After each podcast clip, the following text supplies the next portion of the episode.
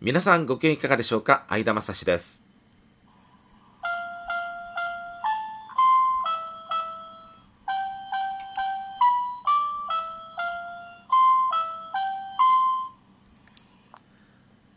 この番組は本庄市在住の私相田が日々流れゆく情報の海の中から毎回テーマを拾い出して私なりに語っていきます。日刊相田正史どうぞお付き合いください。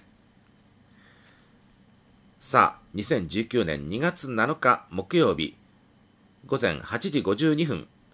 朝の8時52分ということでお話をしております。今日はお休みなんですけれども昨日はちょうど夜勤明けでした。そして昨日家に帰ってきてお昼頃帰ってきて少しまあ寝ましてね仮眠を取りましてそしてその後シャワーを軽く浴びてそして高崎までまた行ってきました。高崎の職場から本庄まで帰ってきましたけれどもまたマイカーで今度は、えー、プライベートで高崎まで参りましてその日の昨日の夜は野党のタウンミーティングにちょっと参加をしてまいりましてね、えー、2時間のクロストークということで聞いてまいりました。えっと代議士の山内さんという方ですかね、えー、その方をゲストに迎えてそしてその地元の高崎の、えー、お花屋さんの社長さんだったかな。それからあと市議会議員に立候補予定の方と3人でクロストークをやっていたのを私聞いてきましたけれどもね。そこにはあの県議の門倉さんもいらっしゃいましてちょうどご挨拶申し上げたんですけれどもね。そこの高崎のタウンミーティングに行くと必ず必ずあの門倉さんいますんでいつもご挨拶を申し上げます。あの門倉さんとは Facebook でつながりがありますんでね、えー、必ず挨拶するというのがもうこれがルーティンになっておりますけれどもね。高崎のそのタウンミーティングの場合ね。ですからあの埼玉県本庄市在住なんですけれども結構その高崎に行く機会というのは仕事以外でも増えてきましてね。高崎に行く方がやっぱり用事が済むのが早いといった部分が正直ありましてね。例えばその私は野党支持なのでそういう政治的なタウンミーティングに参加したいと思ってはいますけれどもなかなかその休みが合いませんのでね。参加するのも大変なんですよ。まして埼玉と言いましても大宮とか浦和まで行くのはそんな簡単な話ではありませんので本庄市児玉町から大宮まで行こうとすると鉄道を使ってもマイカーを併用したとしてもどうしても片道2時間はかかりますね。ですからそんなに簡単ではありません。そうすると勢い高崎の方が近いんですよね。前橋でもマイカーで片道1時間の世界ですから60分あれば行けますし高崎だったらそうだな。駐車場にマイカーを止めて歩いて会場に行ってちょうど会場まで着くのが60分といった感じになりますかね。ですから高崎の市街地の方がまだ近いというね、えー、そんな感じです。いろんな意味でそれ以外でも買い物とかいろんな用事を済ませるのにも本当に高崎に出ちゃった方が早いといった感じがあるんですね。本庄市からの場合だとね。熊谷は遠いですし高崎の方がやっぱり近いといった感じがあります。まして児玉町の場合だと余計そんな感じがありますのでね。そんな感じで故郷の高崎との関係はかなり密接になってきてるということが言えます。うーんそういうとこがあってね。ですからその私は高崎市の昔群馬八幡駅のエリアに長年住んでおりましたんでそしてあの先月の1月の16日から古巣の介護施設これもやっぱり群馬八幡のエリアにある施設なんですよね。そこで働き始めましたからですからもう故郷に帰るんだったら群馬八幡の駅群馬八幡のエリアで生活するしかないのかなとちょっと思い始めましたねですから新しく働き始めたその職場の同僚の皆さんからも言われてます。こっち戻っといでとかね、職場の近くに住んだらどうですかというふうに、えー、言われまして、えー、ちょっといろいろ考えるとこがありました。そこで、えー、5分経ってやっとそのタイトルの話にやっと移れるんですけれども、今回第24回でお送りしてますけれども、タイトルが、高崎セカンドハウス計画、将来の秩父移住への布石と題してお送りしておりますが、やはり、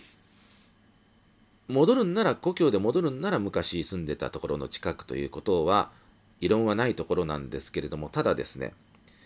埼玉県に住んで、埼玉県本庄市に住んで、もう満5年経って6年目に入っております。そして、秩父や熊谷などを中心に埼玉県での人間関係がもう出来上がりつつあるというのが実際で、この人間関係がやっぱり昔住んでたところに帰ってしまうとそう簡単に行けなくなりますんでちょっと関係薄くなっちゃうんですよね。ましてあの埼玉県では私は秩父老後移住計画これはもうありましてそれは老後を待たずに移住したいなという思いがあるんですよね。秩父移住計画に昇格させておりますので、ですから、埼玉県の住民票はそのままにして、埼玉県民のままでやはり群馬に帰りたいなっていうちょっと矛盾した論理かもしれませんけれどもそんな考えがあるんですよね。故郷に戻ってもいいなそれは通勤時間の関係もありますので戻ってもいいかなとただ埼玉県民のままでいたいというそういう矛盾した悩みがあったんですけれどもこれを解決する手段がやはりセカンドハウスという発想ですねセカンドハウスという発想でこれはつまり職場の近くにはっきり言ってワンルームとか 1DK とかそういう安いアパートを借りちゃうということですよね。つまりはっきり言ってその何て言うのかな短い時間ちょっと滞在するセカンドハウスを借りようというそういうことです。ですから私今本庄市児玉町に在住しておりますけれどもこれが本宅として職場まで今片道でマイカーで43分から45分片道かかってますけれどもこれがやはり、毎度毎度のことになると、ちょっとやはり面倒くさいな、遠いなっていう感覚が出てきてますんで、まして夜勤明けで45分も運転するとなると、ちょっとやはり眠気が襲ってくるというのがありますんでね、10分、20分だったら別に何でもないのが、40分、50分の世界になってくると、やっぱり帰り、なかなかね、えー、大変になってきますんで、そこで職場の近くにセカンドハウス的なアパートを借りれば例えば夜勤明けの時にまっすぐ帰らないでまず職場の近くのそのセカンドハウスで仮眠をとって眠気を覚ましてからゆっくり運転して自宅に本宅に帰ってくるということができますしあとは例えば勤務が2日続けて昼間の勤務で早番の次が遅番または遅番の翌日が実は早番になったりとかいうケースもないわけではありませんので、そういう場合は、家に帰らないで、そのセカンドハウスに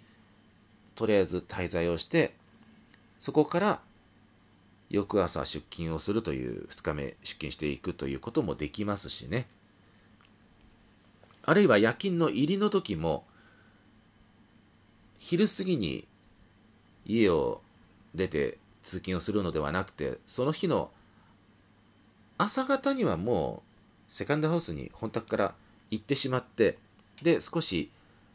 ゴロゴロ横になってそれから職場への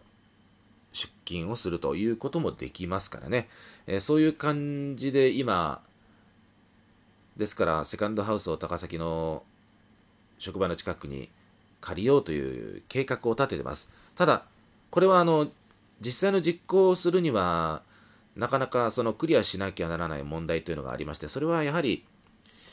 本宅の他にいくら安いと言っても、1万5000とか2万とかいう物件は確かに職場の近くにありますんで、それでも今のアパート借りたまんまでそこを借りるということで余計な家賃がかかってきますんで、やはり、えー、転職したばっかりなので、やはり1年は計画を実行するのは先になるなということですよね。それは余計な家賃を払っていきますんで、ボーナスを満額もらわないとやはりこの計算、お金の資金的なものは、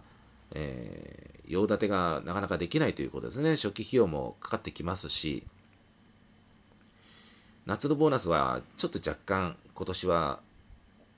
満額は多分もらえないだろうから、満額もらうのは冬のボーナスからになってくるんでしょう。今年の冬のボーナスからね。ということになると、1年後の今頃に、えー、引っ越しを、引っ越しじゃないね、あの、セカンドハウスを借りるのを実行した方が、資金的な余裕はあるからその方がいいだろうと。その間に、